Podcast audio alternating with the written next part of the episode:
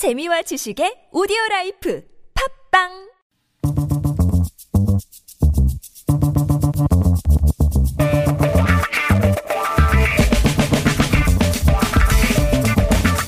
매일매일 똑같은 하루하루 지루한 일상에서 벗어나서 잠깐 영화 속으로 도망쳐 볼까요? 김현민의 영화엔 스타.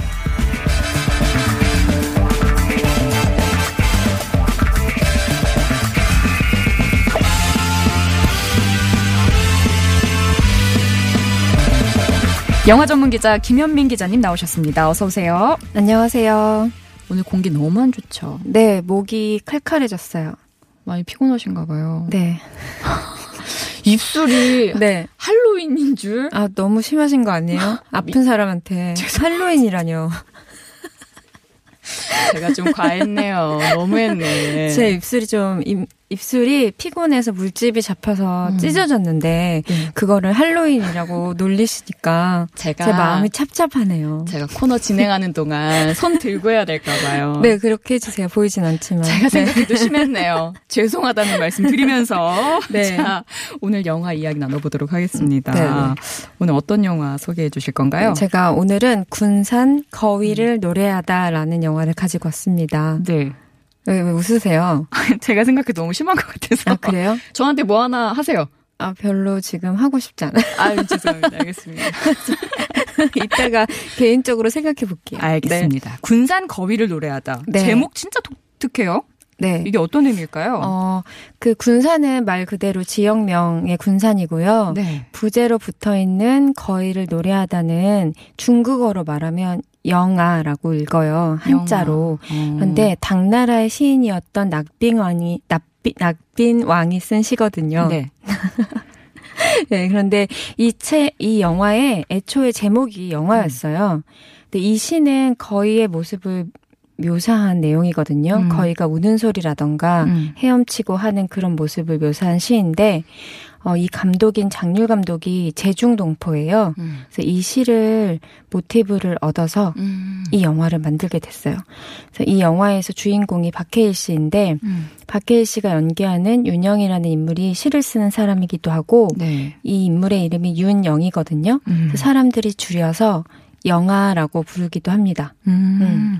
요즘 시가 갑자기 또 대세예요. 여기저기서 뭐 시 얘기도 많이 나오고 시를 모티브로 한 영화나 작품들이 꽤 많은데 이 영화도 시에서 모티브를 얻었다. 근데 영화의 규모가 참 작은 것 같은데요. 캐스팅이 엄청나게 화려하다면서요. 아까 박해일 씨도 얘기했지만. 네, 주인공이 다른- 네. 문소리 씨도 나오시고요. 아, 문숙 씨, 정진영, 박소담, 한예리, 정은채, 이미숙 씨등 음. 아주 다양한 캐릭터가 등장을 하죠. 음. 이 박해일 배우는 앞서 말했다시피 시를 짓는 사람으로 등장을 하고요. 네. 문소리 씨는 인권 운동을 하는 송현이라는 인물이에요. 음, 어울린다. 어려, 어울려요? 네. 정진영 씨는 군산에서 일본식 민박집을 운영하는 주인으로 나오고 네. 그의 딸이자 약간의 자폐 증세를 보이는 인물로 박소담 씨가 나와요. 음. 그리고 문숙 씨는 군산에서 식당을 운영하는 주인으로 나오고요. 음. 뭐 한예리, 정은채, 이미숙 씨는 의외의 장소에서 불쑥 등장해요. 그래서 지금까지 보여준 이미지와 비슷하면서도 또 색다른 모습으로 등장하는 배우들을 보는 재미가 있어요. 어떻게 이렇게 많은 좀 어떻게 보면 급이 있는 예, 배우들이 네. 한 군데로 이렇게 몰리게 됐을까요? 이 감독님이 장률 감독님이 음. 어, 거장 감독이고 음. 시네아스트로 불리는 음. 세계적인 감독님이시거든요. 네. 그래서 아무래도 이 감독님의 작품에 출연하는 것만으로도 의미가 있다고 생각하신 것이 아닐까. 잠깐 음. 출연을 하더라도. 네. 음. 이 영화의 제목이 군산, 거위를 노래하다. 군산이 들어갑니다. 군산을 여행하는 얘기인가요? 음, 그렇다고 볼 수 있어요. 왜냐면 영화가 시작하자마자 군산이 바로 탁 등장하는데 네. 이 윤영과 송현이라는 남녀가 막 군산에 도착한 상황이에요. 음. 이른 아침이고 둘이 밥을 먹으러 가는데 어떤 사이인지는 정확히 모르겠어요. 그때까지만 해도 네. 묘한 기류가 흐르는 것을 보면 이성 관계인 것 같기는 한데 음. 확실진 않아요. 음. 예, 그래서 둘이 민박집을 찾으러 가고 또 이 민박집은 그 정진영 씨가 운영하는 민박집인데 음. 아무 손님이나 받지 않는 좀 까다로운 곳인데 이 두 사람을 받아줘요. 음. 그곳에서 머물면서 이 두 사람이 군산 여기저기를 배회하거든요. 음. 그러니까 군산을 여행하는 이야기라고도 볼 수 있고요. 이 감독이 지금까지 유독 장소가 드러나는 영화를 많이 찍어왔어요. 네. 뭐 일이라는 영화가 있었는데 일이 일이는 익산의 익산? 옛 음. 지명이잖아요. 그래서 익산을 배경으로 한 영화도 있었고 경주에서 음. 찍은 경주라는 영화도 있었고요. 어, 최근작인 춘몽에서는 수색, 상암 음. 이 주변이죠. 네. 네, 여기가 주 배경이에요. 오. 음, 이렇게 이야기를 전개하는 공간으로 이야기를 풀어내는 감독이에요. 그렇군요. 왜일까요? 왜냐고요? 네, 갑자기 궁금하네요. 감독의 특색이죠. 네, 음. 특색인데 감독이 그 공간에 처음 딱 들어갔을 때 거기서 느꼈던 감정들을 영화에 담는 걸 좋아하는 것 같은데 음. 저는 특히 경주라는 영화가 기억에 남아요. 네. 그 감독님이 그 이방인이잖아요. 제중 동포이니까. 근데 경주에 처음 갔을 때 좀 묘한 느낌을 받았던 풍경이 뭐였냐면 경주에는 신라 시대의 능이 많잖아요. 네. 결국 누군가의 무덤인 셈인데 그 삶과 죽음이 아무렇지도 않게 어우러지는 맞아. 예, 그 분위기가 되게 특이했다고. 그래서 결과적으로는 누군가의 삶과 누군가의 죽음을 다루는 음. 영화가 완성된 것이 경주였거든요. 음. 근데 군산은 아직도 일제 강점기 식민지 때에 네. 잔재가 있는 도시잖아요. 음. 이 영화에서도 보면 느끼실 수 있지만 뭐 가보신 분들은 너무나 잘 아실 텐데 일제 때 만들어진 건물들과 음. 그 콘크리트 아파트가 네. 그냥 함께 음. 한 프레임 안에 담겨 있는 모습이 상당히 이질적이에요. 음. 이 도시의 내밀한 역사처럼 저마다 사연을 가지고 있는 인물들이 등장을 하고요. 음. 이 군산에서 만난 사람들은 다 어딘가 아픔이 있고 비밀스러워요. 그래서 우리가 쉽게 이해하기 힘든 인물들인데 아마 감독이 이 군산에서 느꼈던 풍경의 이미지와 음. 이 인물들의 이미지를 비슷하게 연결시킨 것 같아요. 음. 그러면 기자님은 이 군산 거위를 노래하다 이 영화의 어떤 부분이 특히 흥미로우셨어요? 음, 이 영화는 잔잔한 영화긴 한데요. 좀 네. 엉뚱한 면이 있어서 재미있는 영화이기도 해요. 음. 이 주인공인 윤영이 시를 쓴 사람이라서 그런지 음. 우리랑 세상을 보는 방식이 조금 다르고 약간 비켜나 있어요. 음. 그래서 마음 가는 대로 엉뚱한 말이나 행동들을 쏟아내는데 음. 이 박해일 씨의 태어난 연기가 네. 이 캐릭터를 완성하고 있거든요. 어. 일례로 이 사람은 좀 사소하고도 쓸데없는 거짓말을 잘 해요. 음. 그래서 멀쩡히 아버지가 살아 계셨는데 음. 동네 아저씨가 아버지 잘 계시냐 이러면 뭐, 어 돌아가셨어요. 뭐 이런 실없는 음. 아무 의미 없는 거짓말을 한다던가 사람을 처음 만나면 우리 어디서 본 적 있지 않아요? 라는 말을 불쑥 꺼내요. 엉뚱하네요. 네, 이런 사람인데 이 사람이 이 송현이란 여자와 둘이 군산에 왔잖아요. 네. 그래서 이것도 관객들 입장에서는 둘이 어떤 로맨스가 펼쳐지는 것이 아닌가 예측을 하게 되는데 이런 예상은 보기 좋게 빗나가고요. 이 송현이라는 여성은 민박을 운영하는 사장님에게 마음이 가고 음. 그 사이에서 낙동강 오리알이 돼버린 음. 이 윤영은 그 민박집 딸인 박소담 씨와 네. 묘한 관계를 형성하면서 어떤 소통을 시작하죠. 음. 이 딸은 자폐 증세가 있다고 했잖아요. 근데 윤영을 통해서만 마음을 열어요. 음. 음, 이 엉뚱한 남자를 통해서만. 어떤 이 시나리오도 재밌는 구석이 있지만 저는 무엇보다 박해일 씨와 문소리 씨의 그 앙상블이 어떻게 나타날지 네. 되게 오묘 한 느낌을 줄 것 같아요. 음, 영화가 시작되자마자 이제 두 사람이 군산에서 탁 나타났는데 제가 아까 얘기했다시피 어떤 관계인지도 모르고 음. 왜 여기 왔는지도 모르고 무슨 상황인지를 몰라요. 음. 그거 우리가 유추해야 되거든요. 네. 영화를 따라가면서. 그러면 보통 집중도가 높아질 수밖에 없고 음. 관객이 피곤해질 수도 있어요. 생각을 많이 해야 네. 돼서. 그런데 이 두 배우가 워낙에 연기를 잘하잖아요. 네. 그래서 순식간에 미끄러지듯이 영화 속으로 접속하게 되는 힘이 음. 있었어요. 음. 그두 사람의 합을 보는 재미도 있었고 정말 쫀쫀하다는 표현이 맞을 것 같아요. 아, 음. 궁금해집니다. 영화 전문 기자 김현민 기자와 함께 영화 군산 거위를 노래하다에 대한 이야기 나눠보고 있는데요. 음악 한 곡 듣고 오늘의 스타 만나볼 텐데 어, 오늘 준비한 노래는 영화 박하사탕 OST 중에서 골라봤어요. 이 박하사탕 문소리 씨가 네. 주연이었죠. 음. 레이 피터슨의 Tell Laura I Love Her 준비했습니다. Laura and Tommy were lovers. He wanted to give her everything. Flowers, presents, and most of all 로라에게 내가 그녀를 사랑한다고 말해줘. 레이 피터슨의 Tell Laura I Love Her 이었습니다. 자, 저희가 이 노래 듣기, 노래를 듣자마자 기자님이 저한테 아이고 하나 놓쳤다. 아 재밌는 거 얘기해야 되는데라고 하셨어요. 음, 뭐 그렇게 재밌는지 모르겠지만 재밌다면서요 아까 이 영화에 저한테는 재미있는 게 이 영화의 구조였어요. 구조? 네, 영화를 보다 보면 두 네. 인물이 어느 순간에 다시 서울로 오거든요. 음. 그래서 서울에서 와서 또 여기저기를 돌아다니면서 배회를 하는데 네. 그게 알고 보면 음. 이두 사람이 군산으로 오기 전의 상황이에요. 그러니까 영화와 시작과 끝이 맞물리면서 음. 마치 메비우스의 띠처럼 느껴지는 구조를 가지고 있어요.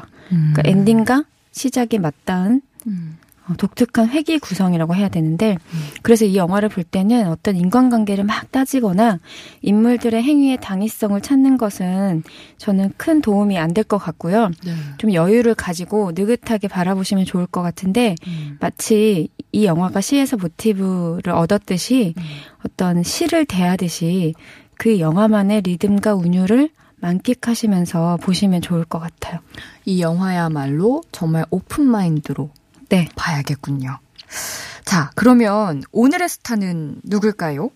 오늘의 스타는 박해일 씨와 문소리 씨 중에 고민을 하다가 음. 문소리 씨를 음. 골랐습니다. 문소리 씨. 아, 고민이 좀 깊었겠는데요. 박해일 씨와 문소리 네. 씨. 뭐 나중에 박해일 씨를 또 할 수 있는 날이 올 것 같아서 기회가 있을 것 같아서 오늘은 문소리 씨 먼저 기회 오는 거 맞습니까? 오겠죠, 뭐. 오겠죠. 박혜일 씨가 얼마나 좋은 영화를 많이 하는데. 예. 그래요. 그러니까 네. 기자님이랑 네. 저랑 네. 같이 네. 박혜일 씨를 논할 수 있는 날이 올까요? 네. 아, 그래요? 네.